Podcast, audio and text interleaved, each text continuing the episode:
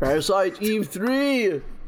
My mitochondria has awakened! Oh man, I want more Norman Reedus in the Funky Fetus action. Funky Fetus action. Funky Fetus.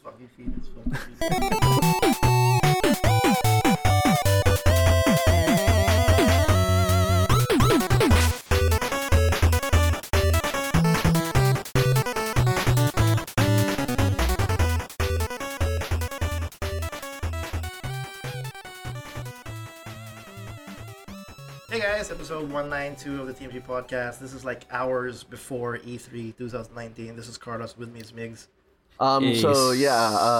Sadly, we're not in E3 right now.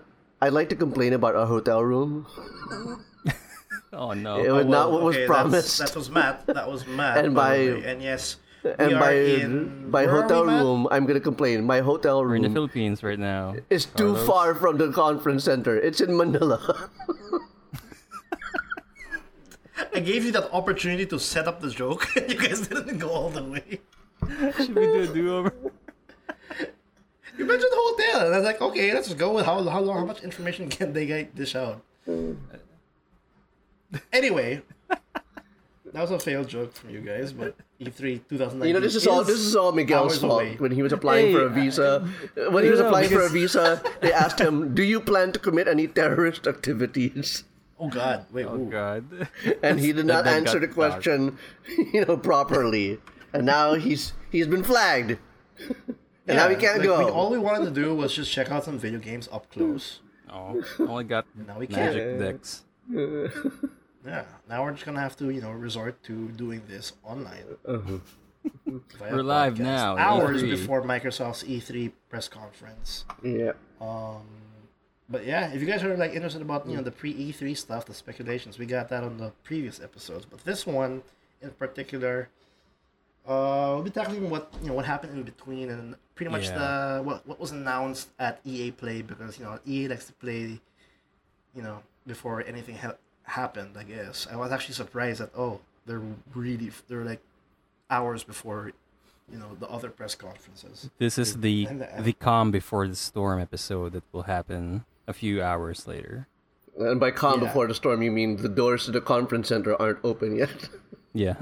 Pretty much. Like day zero is nothing. Hours away. It's pretty much nothing. Yeah.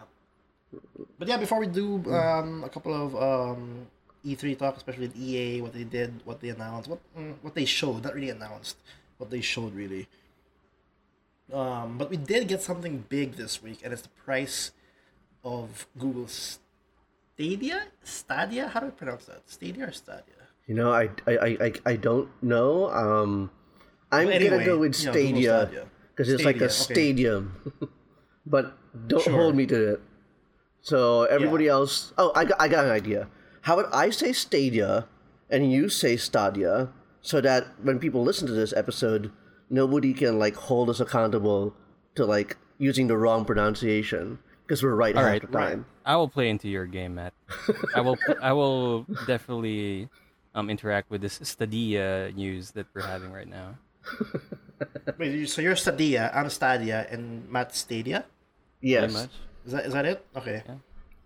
At least we're friends. Yeah, but so earlier this week, I think kind of like a sort of a pre-E3 situation, Google Stadia announced the pricing, the plan, the details, the products, everything for what it's going to take to buy into the Google Stadia service. And if you guys haven't listened to our previous episodes or Living Under a Rock or whatever, so Google is doing this for real. They're going to do gaming as a streaming service.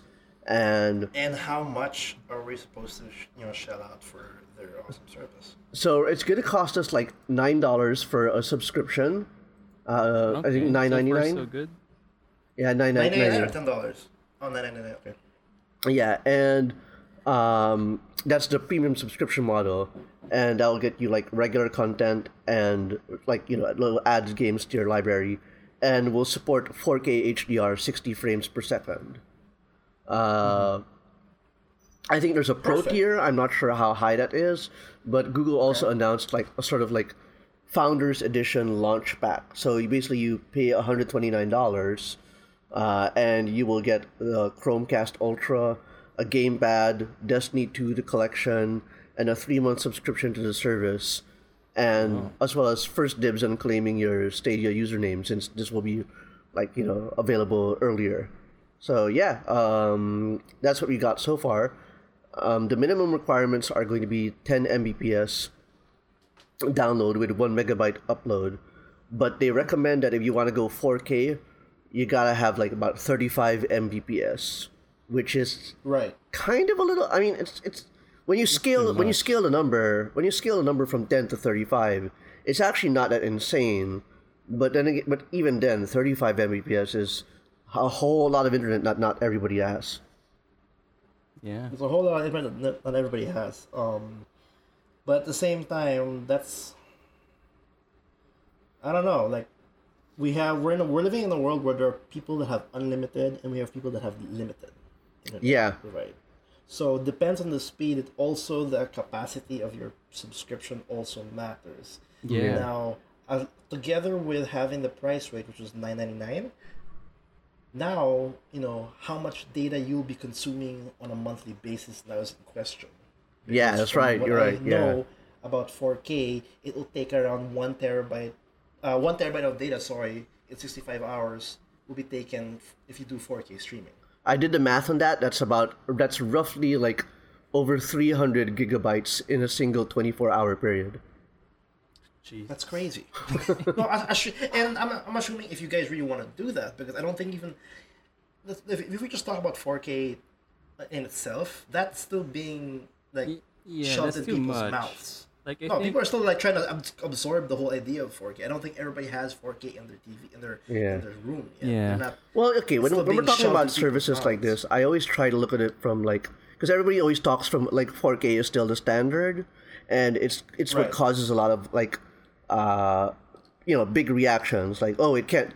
This console can't support 4K at 60 FPS. Will this video card support 4K 60 FPS? Will Google Stadia do 4K 60 FPS? And I don't think. Like, I'm not prepared to have this conversation right now necessarily, but I don't think we're at 4K yet, like, as a whole, like, gamer culture. So we should speak of it from, at least from a 1080p perspective. And from a 1080p perspective... Let's do that. Right. I still think, like, 10 Mbps is kind of questionable. I mean, see, I want to get behind gaming as a streaming service, but, like, there are so many factors to consider that really work against a company that doesn't have control over all of the variables. You know what I mean? Like, whenever Sony or Xbox or Microsoft releases a console and they say it will have this feature and that feature, most of those features are usually within their control. You know what I mean? Like, who their partners are with exclusive games, who their partners are for like media companies making content available on their service. You know, that kind of stuff. But when it comes to Google Stadia, their business idea, their big project, lives and dies on the quality of internet that everybody is going to have. And that's not a thing they can control. They're basically making their product held at the mercy of variables beyond their control. And, you know, there's a question to be had about whether they're asking for too much speed. And even if we had that speed, it's like, what about packet loss? What about latency? What about my friend came over and he turned on Netflix and suddenly... you know, the whole connection collapsed. What about the simple idea of like wherever Google Stadia servers are, and I'm here in the Philippines? Yeah. Where does that? How am I going to be affected? Am I going to get this? Yeah. You know, I have to ask them that as well, because you know, it can't be just. It won't likely be the same as in the U.S. they're in the Philippines. So that's another factor. I mean, there's a positive spin. There's a positive way of looking at this, I think, that more than one person has offered, which is that there is a tendency for when a service becomes incredibly in demand, like it will force all of the service providers to sort of like move upwards toward that stuff. Like, did you remember how internet in the Philippines got a little bit better once everybody realized shit, everybody wants Netflix? No, that's true. That's very true. I mean, but for those that actually want to, you know, just like I'm just focusing on the location idea, you know what I mean? Yeah, and Netflix installs all these data centers in Manila to make sure that in Philippines to make sure that, you know, we don't have to get our Netflix video all the way from the US, you know. So there's all this infrastructural stuff that can reduce that, but I still feel like what Google is asking for is not as simple as just streaming video. Yeah. And, well, what about you, Mings? What do you think about Stadia in terms of the price range and the data needed to get this thing going? Like Stadia right now, like the table that they have right now is because, of course, I'm with Matt where I'm looking this at a middle ground standpoint because not everyone here in the Philippines actually games at 4K. Mostly it's within their PC monitor, so it's most likely 1080p. I think this is still reaching out too much because, like, when is it coming out? When is Stadia coming out exactly? I'm not sure. Well, wait a minute. Let me double check. But yeah, like for 10 Mbps to 20 Mbps, for the required internet speed, that's pretty much it's too much, I guess. Like it's the high end of broadband at this point. Most fiber users here in the Philippines opt to 10 to 15 Mbps. But I don't know, like not only that, but like what Matt said before, you need to constantly like stream the game, so it will like bandwidth issues, like will the telephone or, you know, will PLDT or the other like internet companies allow that kind of bandwidth use or that amount of bandwidth use here in the Philippines? Like imagine, I don't know, like everyone's playing in Stadia, you know what I'm saying? Like everyone's streaming at around 20 Mbps and everyone's like gaming for example 8 hours a day or 50 hours a week. 8 hours a day, wouldn't that be great, Miguel? Oh yeah, I tried that. I got sick the other day. but yeah, something like that. I'm not sure if it's if it's ideal here in the Philippines at least, and I mean that kind of scenario. But I don't know, like so far, let's see. For me, like 20 Mbps for that one, for sure. It would be ideal if we can still have some sort of custom settings on, you know, maybe you want 1080p but not 60 FPS. Like you want to cap something to 30 FPS instead, or you don't need the surround setup. You want just stereo, or you know, just use headphones when you're gaming. So this table is a bit like it kind of shows like the ideal setup, or they kind of shows the consumers, you know, the possible setups that you can when gaming with Stadia. But you know, if I want to be thorough when it comes to options, you know, there might be a chance that you might get a better experience in this platform if you have more options when it comes to what your bandwidth or your internet can handle when it comes to gaming. Yeah. Well, Google Stadia is going to be out on November, they say, in 2019 in 14 countries. So we're going to have a clear idea. There will be a beta phase for this one? Because that will be a good step for Google. Like, they've been doing beta since last year. Like, yeah, but for like a public beta, because that's the thing that counts, especially when, you know. If they do a public beta, then good for them. That's be a lot of people jumping on their servers. And not only just in the States, like they gotta do something like, for example, in Southeast Asia or in other regions, because that's. I'd like to think that Google Stadia is more focused on the US and the UK first. Because I'd like to think they know that many are not capable, so we'll just have to see. Yeah. It's just like a Netflix. They didn't start in Southeast Asia. They eventually came to South out. Yeah. So I'm just more focused on the fact that if Stadia is ideal, maybe not as this specific subscription, but more of just a tool to market other games or even other entertainment mediums in the way we capture or consume the internet nowadays. That's what I'm more excited about. This is just part of a stepping stone. Yeah. And then I mean, I think maybe a palate cleanser to, you know, like, oh, okay, we can do this now. Yeah. Cool. You know. I mean, I want to wrap this up by saying, like, I think what's exciting about the idea of the streaming thing is that, yeah, you know, like, okay, so you and I, the three of us have talked about Google Stadia more than, like, quite a few times by now, and you'd think that since we have been mostly kind of, like, reluctant or, you know, skeptical about the servers, that we would have, like, not be entertaining it anymore at this point, you know what I mean? Mm-hmm. But right.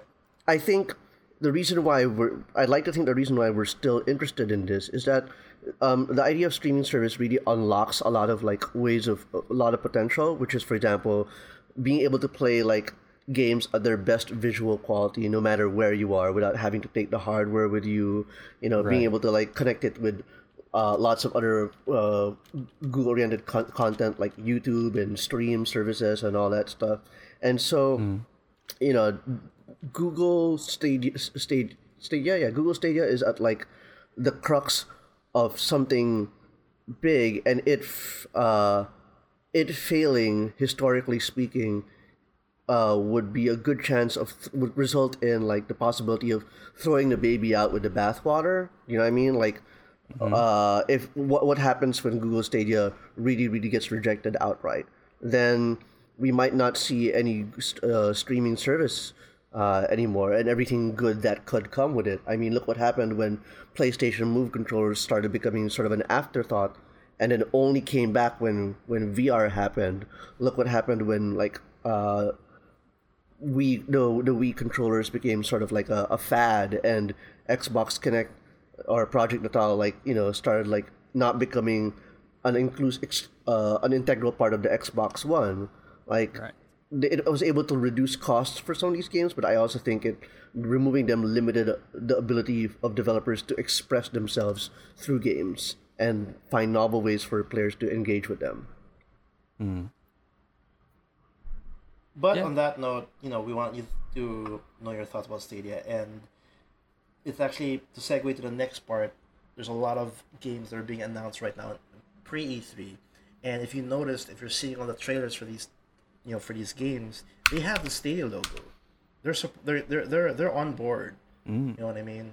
Yeah, I actually saw the sizzle reel. It looks pretty good, actually. Strangely enough. And then, and like, we're gonna talk about, like, there's another big thing that happened. I think this week or last week. Destiny 2 is gonna go free to play in September, and that too is going to be a Stadia product as well. Yeah, it's finally the culmination, I think, of Bungie, because as we talked about before, Bungie finally secured their independence from Activision. Yeah. So now they're sort of self-publishing, self-distributing, and developing Destiny 2 as their own, like, you know, whole business and whole endeavor. And so this is the first time, there's the first announcement we're getting, like, that sort of reflects the initial, like, I guess, vision that they probably have for that game moving forward. And it's really exciting. No, it's really exciting. Yeah, and I'm a lot of my, like, you know, Jason, a lot of my friends were thrilled to jump on the Destiny 2 train because there's this lengthy trailer announcing the next expansion. Oh, Shadowkeep, right? September. Yeah, Shadowkeep. And I don't know, I like how they were when they were explaining it, they were, like, suddenly not, you know, suddenly mentioning, you know, their previous publisher. The things that they couldn't do, nice. You know, they couldn't say, like for one, they're saying MMO now, and apparently interesting. And a lot of people are saying that that's something that the devs were kind of hesitant in saying. Yeah, so, Activision did not want to be known as an MMO company. Like this is known now. Yeah. This is like, so they expressly forbid any of their live service games from referring to themselves as MMOs. Right. Mm. And when I saw that and I heard that story, and I'm like wondering, this is a really big opportunity for us as consumers. Mm-mm. That for years we've seen Destiny 2 or Destiny in itself, how it is with a publisher like Activision. And now moving forward, we're going to see the difference between one that's being heavily influenced by a publisher, a AAA publisher, and one that isn't anymore. Yeah. I'm excited. We're gonna see Bungie doing like, okay, here's what we're gonna do, and then we're gonna see if how big of an impact or difference it is between a big AAA game to one that's being self-published. Are we going to see another Warframe success story out of Bungie? No, that's exactly what I'm excited about because this could be because they're doing crossplay, and by crossplay. Oh my god! Yeah. Crossplay. Dude, sorry, you were saying. Yeah, I was excited. I just learned about that one, that they're going to have cross saves on, or is it crossplay entirely? No, cross save. It's cross saves. You can play the game wherever you want. Yeah, I was when one of my friends told me that, I was excited because, you know, I just play Destiny 2 in the PS4. And I never get the chance to actually try it on the PC, but now that they have that kind of option, that'll be a very good that's a very good step towards, you know, what they're doing right now. Yeah. Just to be more clear, cross save is completely different from cross play. Mm, yeah. It's just you can transfer your character, you know, from when you're on PS4, you can upload that file, right? Dump it on your PC, and then you're good to go. Which I'm pretty excited because all my stuff's in the PS4. So when September hits, I'm gonna jump ship, go to PC, and I'm good to go. Oh man. Right? Wait, am I really good to go? I'm not too sure, but you know, it's exciting to have that, you know, that option, and it's cheap. It's actually free to play. Like it's free to play, but the expansion Shadowkeep, which, you know, ideally is like one of the main was that it's only around 750 pesos for pre-order. Okay, that is cheap. I mean, that's yeah, I would buy it.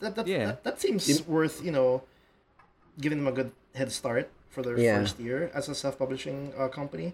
I expect them to have a heavy amount of microtransactions because they already have that set up, but that's understandable since they do need money. Mm-hmm. You know what I mean?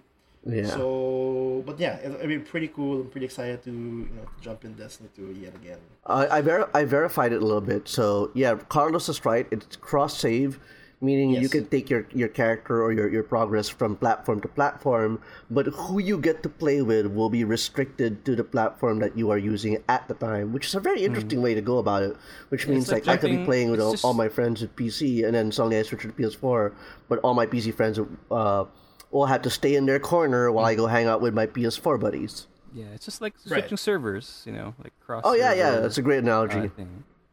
Yeah, I like this change. I would love to have like cross play, but cross saves, I'll take that. Yeah, that's a good start for sure. Did you hear? Sony PlayStation only approved the cross save thing, like maybe hours or at least a day before they announced the Destiny 2, like Stadia cross save everything. Oh really? So their initial announcement, which doesn't surprise me.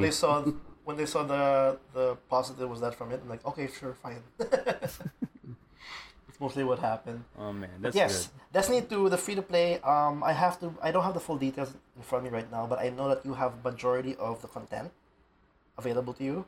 Nice.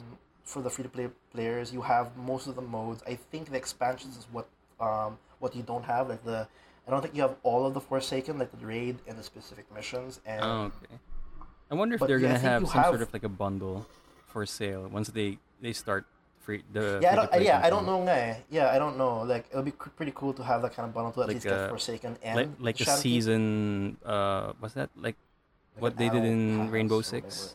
A season pass. Like a season pass kind of deal. Yeah. But yeah, that's pretty cool with Destiny 2. More power to Bungie. Hopefully that, you know, that idea or that, you know, that decision to go, you know, independent. Yeah, dude. Would pan out for them. What else we got here? In our lineup for 1-9, Bethesda finally ships those damn canvas. Are we really gonna put one? Jeez. I know it was. It felt like a joke or anything when I put it on the list, but I really want to mention it. It's 7 months of just. Seven months. You know, it's just it's kind of funny how Bethesda, you know, they dropped the ball with Fallout 76, but they dropped all the balls. I can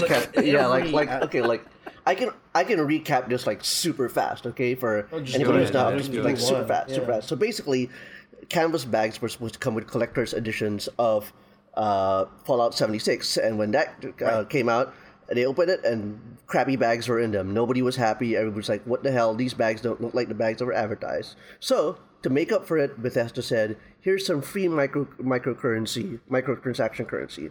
It was really small and pathetic, the amount of microtransaction currency they got, and nobody was happy. So Bethesda said, "You know what? We're sorry. We're gonna replace those bags like they should have announced." And people were like, "Okay, we're less mad, but still mad." And then people filed their personal information to say, like, give me my replacement bag, here's my address. And Bethesda accidentally leaked the personal data of the customers requesting the bags. And that made everyone mad again. Oh, God. That was... They dropped all the balls, even the pre-order stuff. I mean, like, it was funny to a point that... also, we should mention that the bag that they sent before was a nylon trash bag. It was really bad. I've been seeing pictures of that nylon bag. It's just like a body bag for the helmet. I remember before, was when we were recording one of the episodes, I remember saying that they should not put Fallout 76 in their Bethesda press conference, because they might get a boo. I really want them to put it now just to see if it really does happen. Like because I don't know if they're gonna fully support it by actually putting it in the press conference. I mean, for sure they're gonna have fans there, and of course in their press conference they're gonna have like Marks there who's gonna cheer and clap. Here's the thing, Miguel. I think you're right that they'll do that, but here's the thing. When you pay, like, how many dollars to travel from one side of the country to the other side of the country to go to a conference and pay money to get into the conference so yet you can sit down in the theater with the Bethesda folks, you'd better not hate all their games, because... Sure, you gotta get paid. You got paid for that one. Because, like, you know... Setting aside a huge amount of time and money just to show up to a press conference because you hate the game. I mean, let's not forget that there is a growing Fallout 76 community who are still supporting the game. Like last time's conference, was it Gamescom yet? They have a Fallout 76 thing, and there are lots of people who showed up supporting the game. Yeah, I mean, if they're having fun, right? Yeah. I mean, let's see. I mean, it's going to be a long week. My personal philosophy is I will never shade Fallout 76 players. I will never, like, you know, shit talk them for, like, supposedly being, Stockholm Syndrome, you're a sheeple inside the Fallout 76 prison. No, all my hate contempt is reserved for Bethesda. Yeah. Because fans and players are being passionate in spite of the game being mediocre. So Bethesda has to do right by them. Well, I'm just happy that the bags are now delivered. Hopefully with good quality and you know. But what if when the bags arrive, the zippers are defective? Oh no! And you complain from the fans. Give us new zipper. Or they peel out the emblem that says Fallout 76 and it says Brink. Oh no. Or even worse, what if they ship it to the wrong people? You never know. Anything is possible at this point. Bethesda is capable of anything. Good or bad. Moving on. God. To another company that's, you know, okay. Okay, so here's the situation. Like, I don't know why this is the week that Ubisoft decided to say this, because nobody was asking it. Okay, so here's the thing. But they just like to do it anyway. Yeah, so basically, like, you know, Ubisoft, God bless their weird Canadian souls. But they published a Q&A inside Ubisoft on their official website. They were trying to say that they do not make political games. Yep. The company that...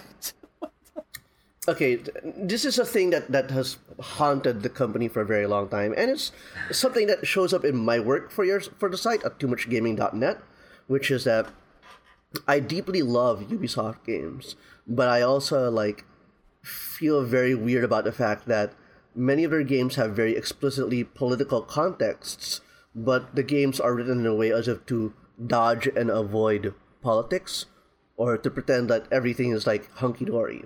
I mean, they give you a game that's about survivalists and religious nuts fighting in rural Montana. They give you games about hackers who are taking down big corporations, or, you know... they have fucking Tom Clancy in their list. Yeah, right? The Fifth Amendment and all that thing.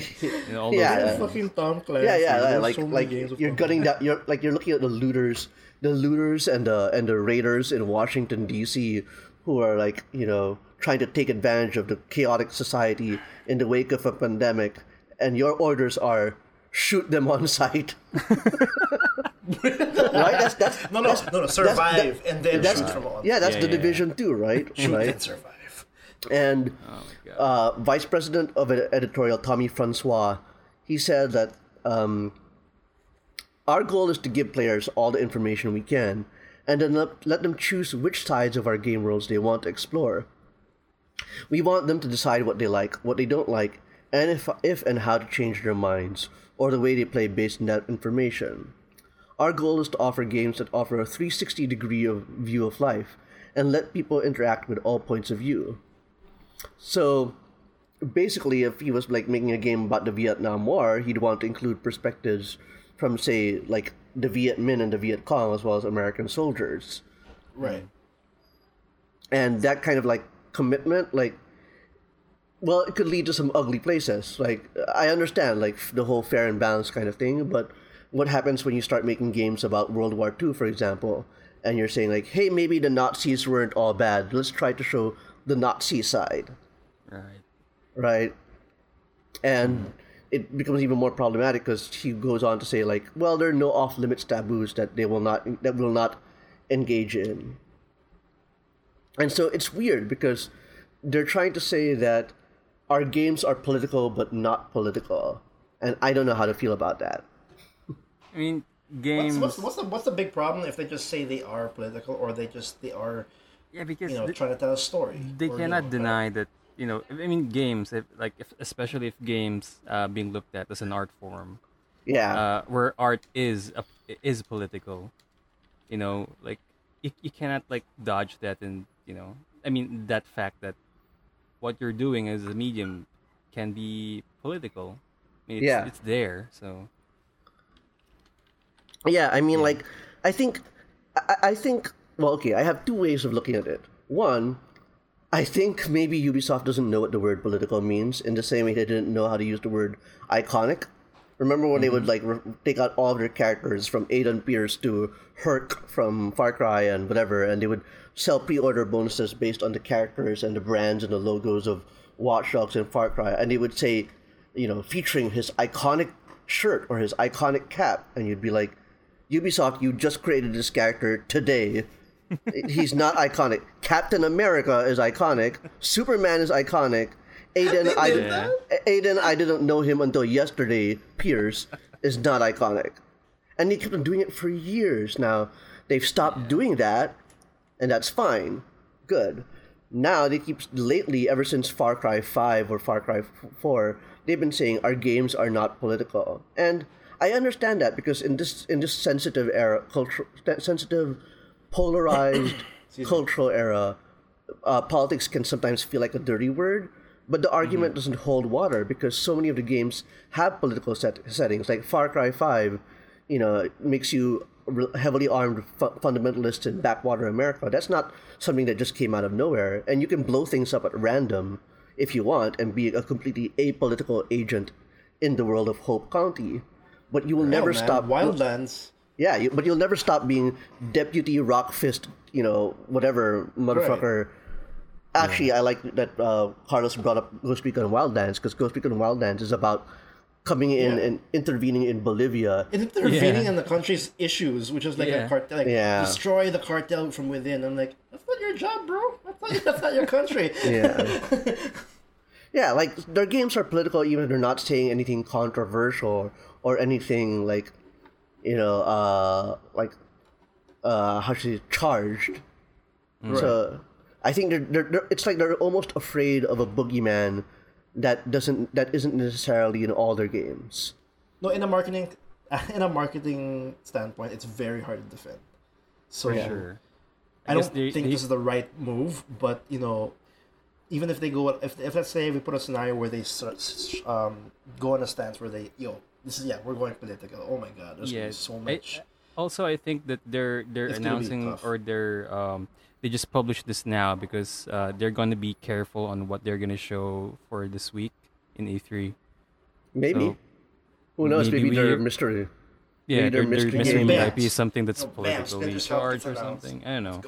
Yeah, I mean the closest thing that could, if it's not a game we don't know about, Miguel, then it's probably Watch Dogs Legion, because Watch Dogs Legion will be set in post-Brexit London. Like, I think the exact wording is that they're going to go for sort of like a near future. So instead of it being set in 2020 or 2019, it might be set in the year 2024, 2025.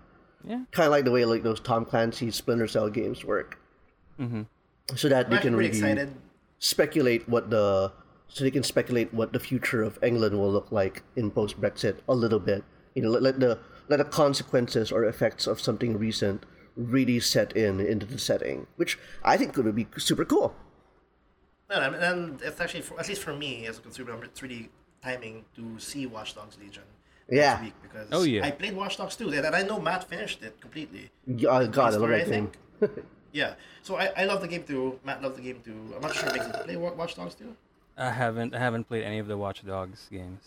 You should definitely jump into it, but you know, I'm fresh. It's still fresh in my mind, and I can't wait to have.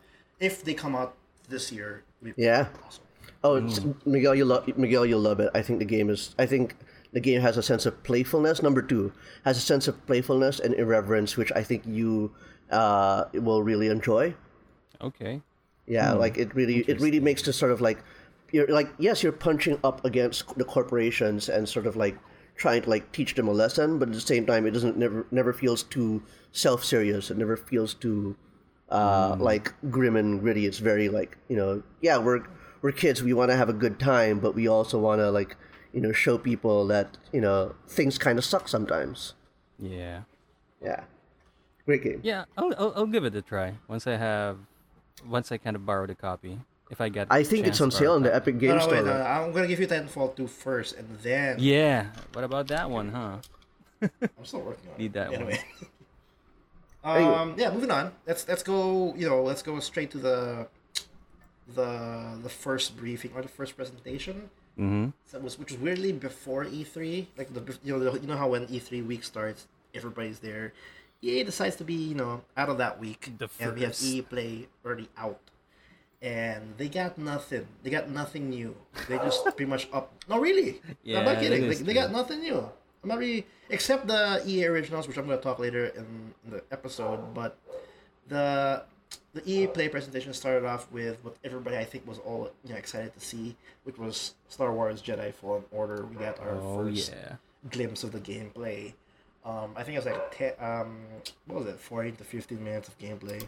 Yeah, 15 minutes. And 15 minutes. What do you guys think about what we saw with this demo? Matt, let's go with you first. I thought it was interesting. Like, for one thing, I applaud the courage to show very like rough, raw, and unglamorized footage, because normally sometimes they said it's alpha footage. Yeah, right. EA always has alpha footage. Yeah. Yeah, I mean, not just because it was called alpha footage, but what I mean is, like, and this isn't me trying to be insulting or anything like that, it's just that I kind of felt like normally when you're trying to promote a game like this, you try to show only the best bits or the shiniest bits, or you sort of, like, cut everything so that everything looks like it just leads into it. And what they did was they showed pure gameplay footage for 30 minutes. They even made sure that the person who was playing the game, like, made mistakes. Yeah. So that it would appear, so it would appear more authentic, and I think that's an interesting move to make for a company like or a publisher like EA.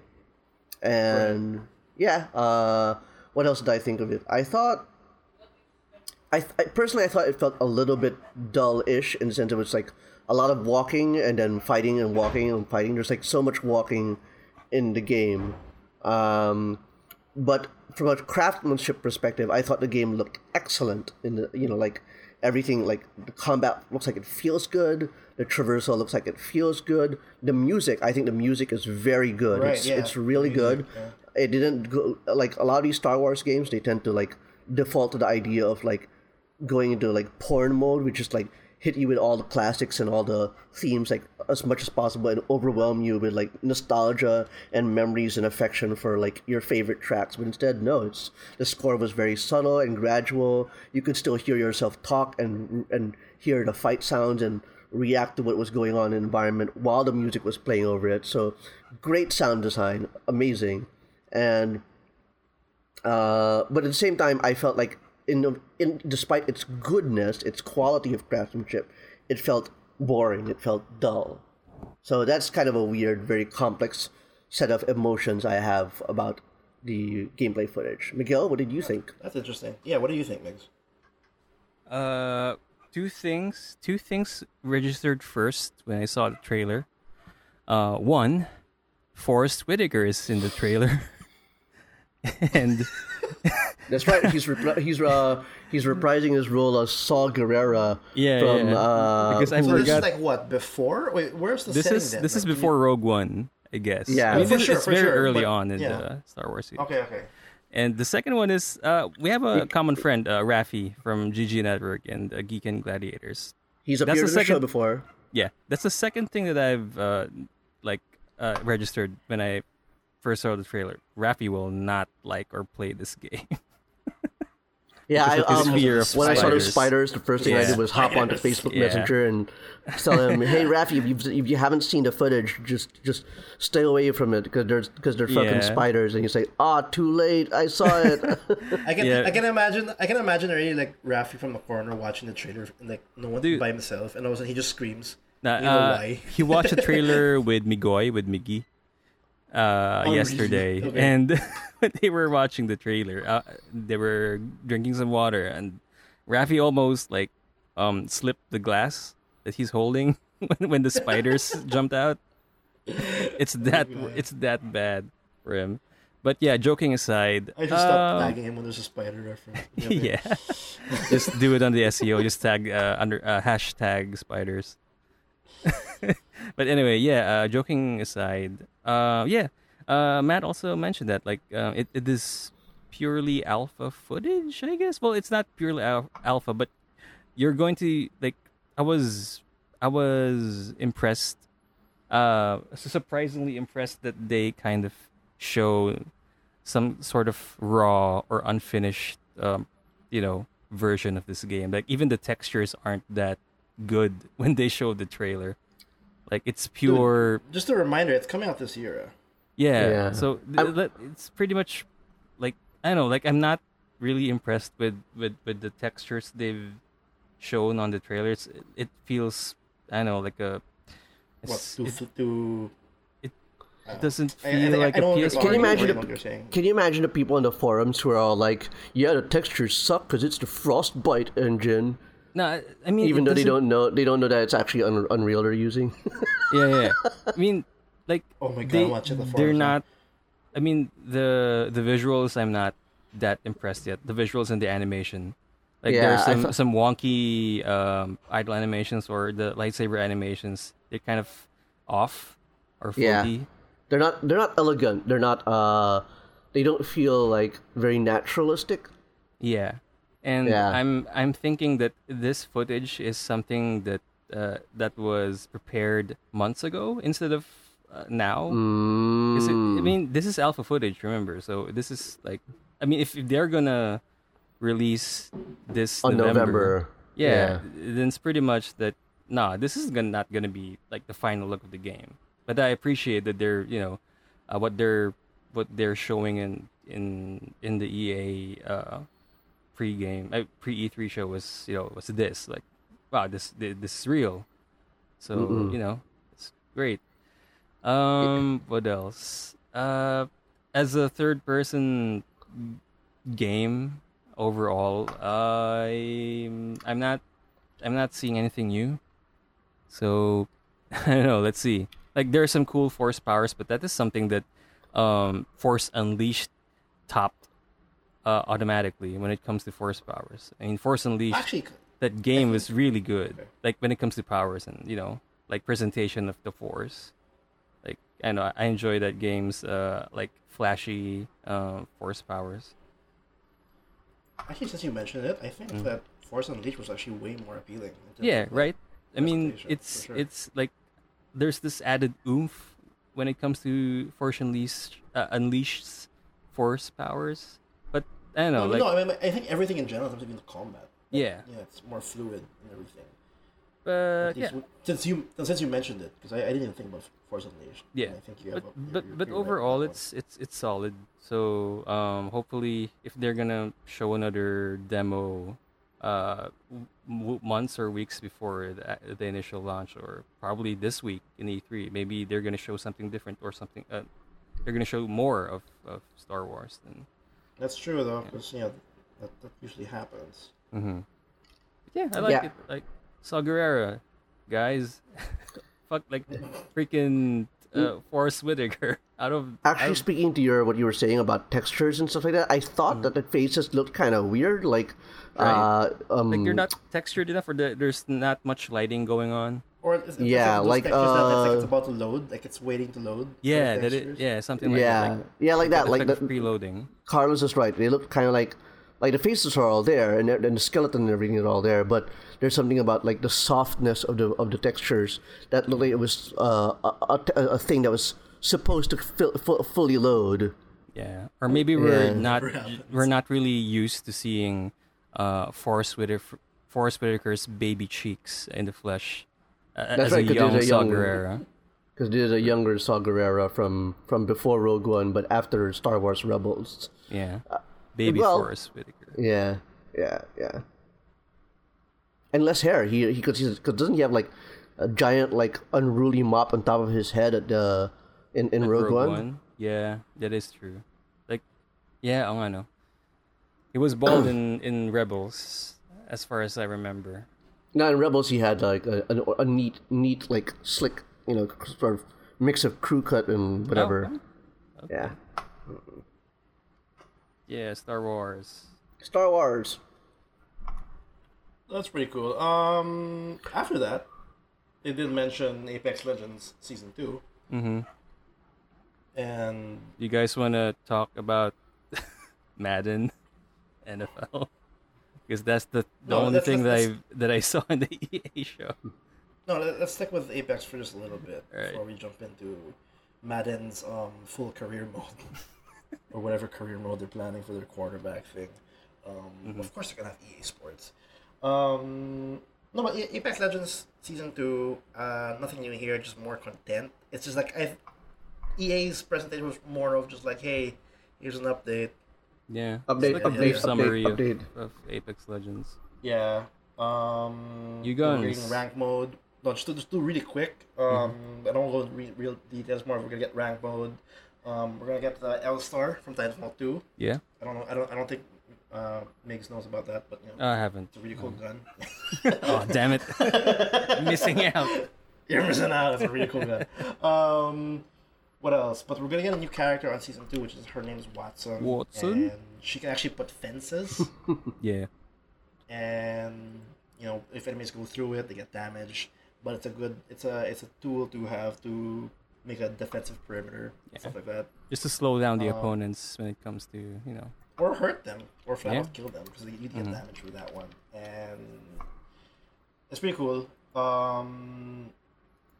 Do you think, though, that they're going to put a lot... No, before moving on, though, because that's a lot of... They're going with Season 2 already and everything. But do you think that Apex Legends will be in the same light 6 months from now? Let's see. With Battle Royale titles such as Fortnite and PUBG. Because Apex Legends is not capable of dethroning Fortnite. They were able to bump it off. For sure. But... What do you think about Apex Legends moving on forward? I think it depends on the newly announced rank mode, because I think that's what a lot of fans were looking for when the game came out. Like, of course, if it's a shooter, it's got to have something competitive, you know? So that's something that they're kind of looking for in Apex Legends, and now that they're going to apply it in Season 2... Let's see if the rank mode is good and appealing enough for players to stay in this game, and also the upcoming characters, because they're planning to bring out new characters like Watson and what's the other guy's name in last season? Holmes. But I forgot his name. I think it's like that Borderlands character, but you're talking about wait, why is it my tongue? Yeah, but I know you're talking about Octane. Octane. Yeah. So if they continue to make appealing characters, and if the rank matches work, then that's good. I mean, it would stay for a while. Yeah, I think. We'll see. I think not one of us to answer, to address Carlos's question. I don't think any of us can really predict where Apex Legends is going to be 6 months from now. I mean, the fact that, first of all, we never could anticipate its success. Second, the fact that, its player base has diminished substantially as many of the players return to Fortnite. Like, it's really it's really anything goes as far as this game is concerned. The fact that it's such a a good game and it's really connected with audiences is, I think, key to how it's gonna stay for a while. Is one thing, but what will the future of Apex Legends be? I don't know. Like, perhaps one way of really thinking about it is to think about, I wouldn't say the mistakes, but think about the things that other games have done, like Overwatch and PUBG, and try to avoid what they've done that has sort of cost them. You know what I mean? Like, right now there's conversations going on about a possible Overwatch 2, and PUBG. Overwatch 2. Yeah, and I will get into that conversation at a later date when it does surface, and maybe even write an op-ed about it soon. Mm-hmm. But basically, if Apex Legends is going to focus on characters like Watson as being the way to keep interest and bring vitality to the enthusiasm that fans have for the game, then they need to do the things with the characters that Overwatch did not to ensure game continued interest. It's more of I like to see them out. Marry what Fortnite is doing to be a successful free-to-play product, together with Overwatch and how they're doing in terms of character creation and progression, in terms of updating their characters and speculating about what games can do to either improve or to find interesting new futures. I think could be the subject of a very interesting casual mode in a future episode of the TMG podcast. Yeah. So let's just move on to Battlefield 5, because we want to know more about those damn maps that are coming out in the next few months. No, we don't. They're getting maps though. That's what I got from EA. Oh man. They're getting more maps in Chapter 4 and Chapter 5. They just teased Chapter 5. I mean, this is kind of perfunctory at this point, right? I mean, you have a big massive World War shooter, every year until the next release you put out more maps. Yeah. What are more maps? But I'm not so sure what... Is it going to be like Battlefront and then Battlefield? Just like how Call of Duty... Well, Call of Duty's every year. But are they going to... They're switching development? Is that what you're trying to say? I was like wondering if we're gonna see another Battlefront, or maybe something that would like give, you know, Battlefield some kind of breathing. Battlefront is possible because, well, if we're going to, do we want a Battlefront 3? I mean, no, because like think about it, the newest trilogy of Star Wars movies is ending this year, so for sure they're gonna do something about, you know, having a tie-in Battlefront that's focused on that era, which is like years from now. No, but anyway. Yeah. Battlefield 5 still getting supported. Chapter 5 is going to be set in the Pacific Theater, and I think the Pacific Theater War and, you know, Japan is going to be a thing, and yeah, it's going to be out in June 27. Now, of course, EA will not be EA without the football stock. So FIFA 20, Madden 20, FIFA 20 apparently is going to be like a street mode. Yeah, they're bringing in like that kind of modes again. Yeah, they're gonna do that, and then Madden's gonna do. Apparently, they never had career mode. I'm not too familiar with it, but apparently they didn't have career mode. But now you could actually go from college quarterback all the way to, you know, competing in the Super Bowl. Mm-hmm. So that could be cool stuff. Also, then sorry, go. Yeah, I just want to mention they have updates on the physics again, and also some of the animations that are exclusive to, like, that are known or quote unquote iconic to players. So that's what I got. Madden 20 actually has the, like, which I was actually surprised, because if you do specific objectives in that game on a certain mode, you can actually unlock, like, quote unquote perks or abilities, which is kind of funny. Yeah. So, anyway, and the other thing that they mentioned in the EA Play, I didn't realize Sims 4 was actually being supported, and apparently they're getting a new expansion this month. Oh, okay. And living. No, Sims 4 is doing. Sims 4 is doing great. I mean, I know the game feels like it's been around for like forever. I think it's like 6 years old. I totally forgot about Sims 4. I think the last time I heard about Sims 4 is when they announced that you can get it for free. Last week, right? It wasn't last. It was like last month or something. Was it last week? I think last 2 weeks ago. Yeah. And then now we have this expansion that lets us, you know. Here's the thing. Here's the thing, Carlos. Sims never has a dead year. And I don't mean in terms of players or sales. I mean like. No, do tell. Like do tell. Every, I'm not too familiar. Yeah, every year. Every year is either a new expansion or a new Sims. And, you know, year after year, we've been getting new content for Sims 4.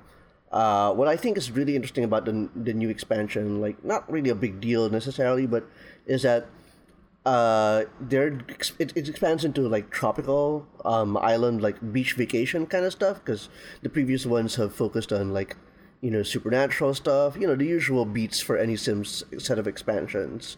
But what they did was they added this tropical...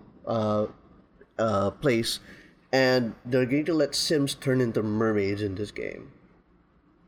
With powers? Yeah. And it's not the first time. Actually, okay, so since you're reacting like that, I guess it's worthwhile to talk about this part, which is that every Sims expansion, Sims 4 expansion, comes with not just new locations, new jobs, and stuff like that, but there's always something supernatural or paranormal or science fiction that's added to the game. Mm.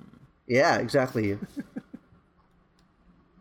And the funny thing about the mermaid thing is that it's kind of unique, because while we've always had vampires, werewolves, ghosts, and aliens and alien hybrids in Sims 4 and Sims 3, and even as far back as Sims 2, the mermaid, I think, is a first for the series. It's very different. So, yeah. Like, it's tied into the expansion and stuff, because they're going to feature islands, so... Yeah, and it's actually a response to, my wife and I play Sims 4 once in a while, and I think we think it's in response to the fact that there was a mod that let players change their Sims into mermaids, and that mod, like, got insanely popular. Like, nobody knew. Cute. Like, somebody decided. Is that their way of actually studying if whether or not they want to go? Absolutely, that's I'm awesome. Sure of it. That's awesome. Yeah, so that's cool. So somebody... Like, let's check what's the highest... Oh my god, mod. Yeah. They want that? Oh, they check the mod, the top downloaded mod. Like, okay, we can do this. That's pretty cool. Okay. Yeah, so there you go. So, and nobody. When the person who made that mod, nobody was asking for mermaids before that mod came out. Then the mod came out, and suddenly everybody realized we want to be mermaids. We want to be mermaids. We want to clean the beaches. We want to swim freely. Yeah. We want to get sun. They want to be. They want to be part of this world. Right. Yeah. It's on June 21 for those that are, avid Sims 4 players. Yeah, and the only thing I'm always down on about Sims is that it's not cheap. Like that game is what 6 years old I think now, 5 years old. It still looks pretty good actually. Yeah. And it's reasonable that with all that support that the game is still like $30 or $60 or whatever. It's still. But to really get a lot of Sims content, you have to spend a lot of money. Oh yeah, I can see that already. Mm-hmm. And the thing is, whenever they go on sale, normally you'd be like, "It's okay, I'll wait until they go on sale." When they go on sale, the sale is usually pathetic. It's like, "Oh, this expansion was $25. Now $21." Hindi pa ginawang 20. Or something like that. They give you the chance to give you $1 more and make it 20. Yeah. It's such a massive bummer. I swear to God, it's such a massive bummer. Man. Well, thank God Sims 4 got free. I wonder, maybe I don't have it in front of me right now, but I wonder how much Sims 4 would cost if you need to get all the expansions just to get the full experience. Oh, man. I remember... That's a big question. I remember my little brother actually buying all of the expansions in Sims 2. Cost him, I don't know, more than $100 for sure. It's really crazy. It's crazy. Yeah. But there, Sims 4 is getting Sims updated. 4 and Island Living is what it's called. Island Living, yes. Island Living, and there is no big reveal or announcement of a new IP. It's just, again, like an update. There's like, hey, here's what's coming for the games that are currently out. Yeah. Or one game? This is one... No, 3 games that are not out yet. 2 are sports. But, sure. Yeah. Well, I only care about the sports titles if they have a compelling campaign mode that's super serious. Madden 20! Yeah. You're all set, buddy. But yeah, overall, this EA presentation really disappoints me. Because they left out, again, Skate 4. They left out Skate 4 again. Unbelievable, EA. Unbelievable. They should be ashamed of themselves. Yeah. Oh, man. Ubisoft, take notes. And EA. Bethesda and EA dropping the ball from Skate 4 for us. Make a Skate game. Mm-hmm. That's what they should. Just, what they should do? They should just add skates to trials. Oh, man. Oh, but... outside EA Play, they did talk about EA Originals, which thankfully they did, because I'm actually surprised that it wasn't part of this. It wasn't even part of the presentation. They just decided, oh, here, by the way, EA Originals still a thing. They are going to be working with 3 studios for this that they mentioned: Zoink Games, Hazelight Studios, and what's the other one? Glow Maid. Mm. And they're all apparently working on a new project. Zoink Games is working on a game called Lost in Random. Glow Maid's making a game called Rust Heart, and apparently Hazelight Studio is yet again making a co-op focused title, which is not announced so far. And that's pretty much what it is. Wait, do you know more about these studios? There's only images. At least for me, when I was checking it out, there's no actually trailers or anything.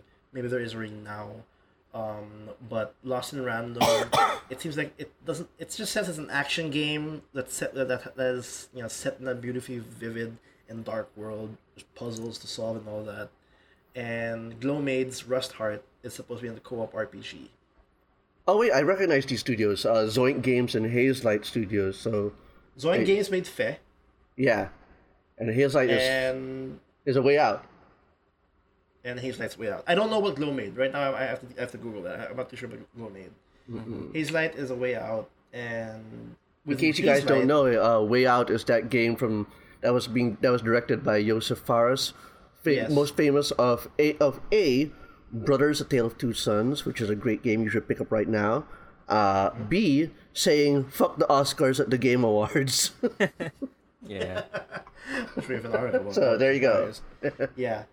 All we know about Hazelight Studios' next game, it just EA just said it's a fresh take on the challenges of working together. Ooh. And I don't know what that means, but Hazelight Studio they're pretty much doing 2 out of 2 right now. They did 2 really cool, out of the box co-op games. Do you think their new game will feature the director's brother again as the protagonist?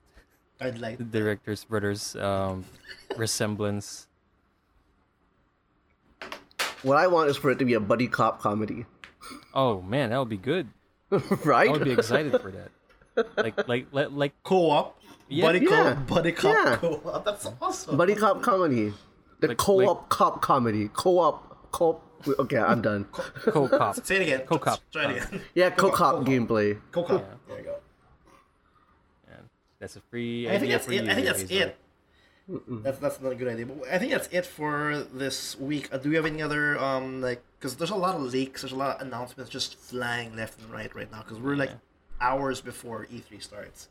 For example, we're getting a new game called Darksiders Genesis, which just got announced a couple hours ago. Mm-hmm. They're going with a Diablo-esque. Who's publishing Darksiders Genesis? Is this THQ Nordic again? I think it's THQ Nordic. They can fuck off. Why? What's up with you with THQ Nordic? Well, first of all, they're the guys who hosted an AMA on 8chan, so yeah. Oh, okay. Yeah. They fully endorsed a child pornography board, so yeah. Well, there you go. All the information you need about the upcoming Darksiders game. Guys, I'm so sorry. I didn't want to end on a downer. You can cut that shit out on the final cut. Oh no, that's fine. But I don't know. What else you guys? I think you have any quick shout outs to any reveals? Because that's it for me. Well, we'll get more hours literally tomorrow once Microsoft is done. There's rumors of a new Parasite Eve, so I guess that's exciting. Oh shit! Really? Really? Where's that? Will it be as long as they don't release it on a mobile phone or some obscure handheld? Or whatever, because I'm still upset about Valkyrie Profile Anatomia. Yeah, I remember that Valkyrie Profile announcement, then mobile. Ugh. Yeah, and I'm still upset about Parasite Eve 3rd Birthday being only on the... Was it PSP? I think it is in PSP, I forgot. Yeah, and I'm like, fuck you guys. There are rumors that they're gonna... It's either they're gonna have a new Parasite Eve or a remake of Parasite Eve. But yeah. Other than that, what else do we have? My mitochondria intensified. But yeah, I guess I think that's it for me. That's it. The George R. Martin, Miyazaki collab. Oh, I forgot the guy's name who created Dark Souls and Bloodborne. Hidetaka Miyazaki. Yeah. So they have a new game called Oh man. I'm bad at this. Elden Ring. Yeah, Elden Ring. Yeah. And I didn't want to mention it right away because I don't know much information about it. But George R. Martin is working. And Baldur's Gate 3 is a thing apparently. Divinity Original Sin Studio, Larian Studios, also making Baldur's Gate 3 in Stadia. Oh, really? Now everything is available in Stadia. Stadia.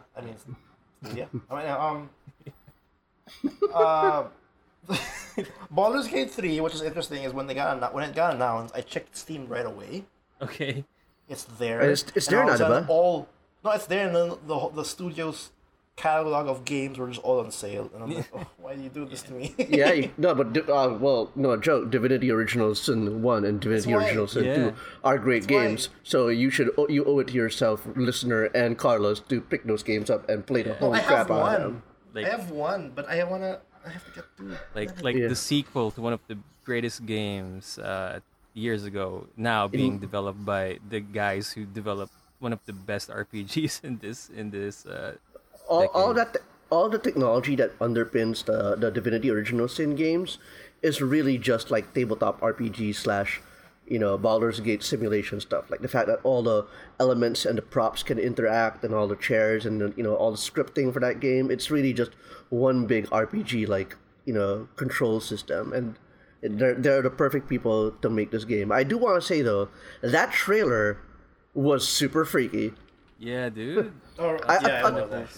About a few seconds in, I felt like this feels really unnecessary and a weird way to get people excited about your game. They're like, "Hey guys, I know you've been heavy breathing about the Baldur's Gate 3, this possible thing that's happening. Well, here it is. We're announcing it. It's real. We're making the sequel to that game you loved 20 years ago, and it's a guy mutating into a mind flayer, and it looks really painful. Yeah. Makes you kind of like."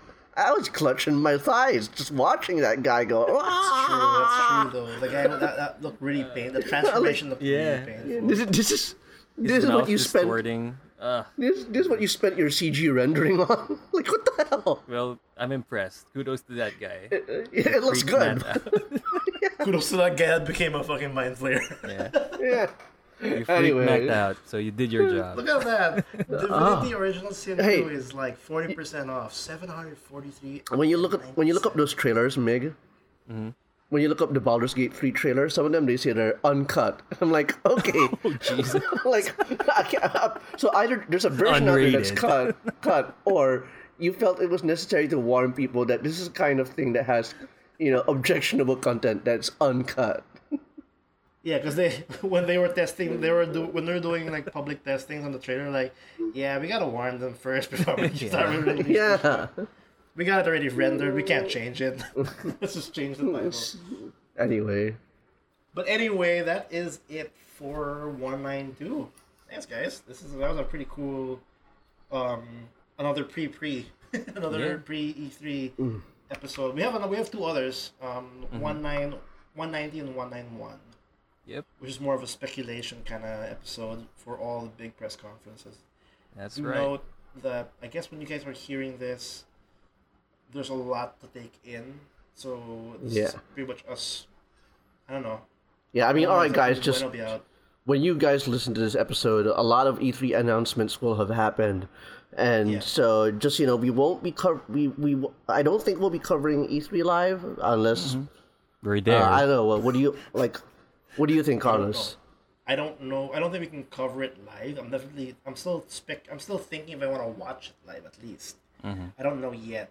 But definitely expect content about E3 2019 in many forms from the podcast and of course on our website www.toomuchgaming.net. I don't know if it's gonna be one episode for all of the press conferences because I'm just pretty much playing it by the ear because I don't know how much reveals are there going to be this week, but definitely once you get this, if you notice, this is not anything that's rumor based. This is all just released, so we tackled on what's already out on the weekend. So this is, since this episode is happening before the first major E3 conference, but will be revealed after most of the conferences. Miguel, I think now is a great time for us to shout out our predictions shout out some weird ass ideas. That way, if we're right, we'll be like vindication. I just want to skate 4. Yeah, I think we did. I just said skate 4. Skate 4. Skateboard game. That's all I want for E3. My wish list. You just want skate 4. Mm-hmm. But yeah, while you are going to wait for our next episode next week. For our E3 report-ish. You can listen to another... After-action report.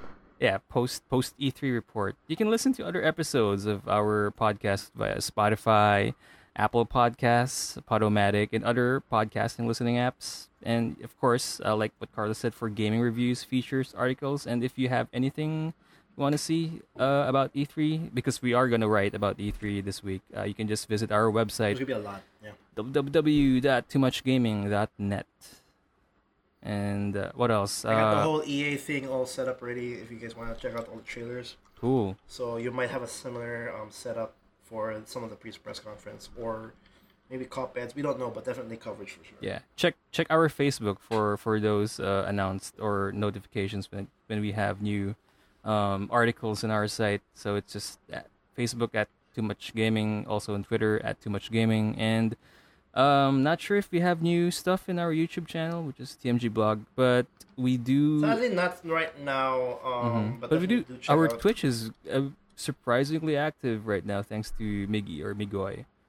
Yep, he was playing Magic: The Gathering Arena just a while ago. Mm-hmm. And he also streamed Final Fantasy Tactics like last week. So that's he taught me a lot of new things about that game, but yeah. Yeah, that's crazy. A lot of interesting things that you can do in Tactics game. But yeah, stream is still working. YouTube's, we will update you with the latest there soon. But yeah, let's just enjoy E3. And we'll see you guys in the next one. Skateboard.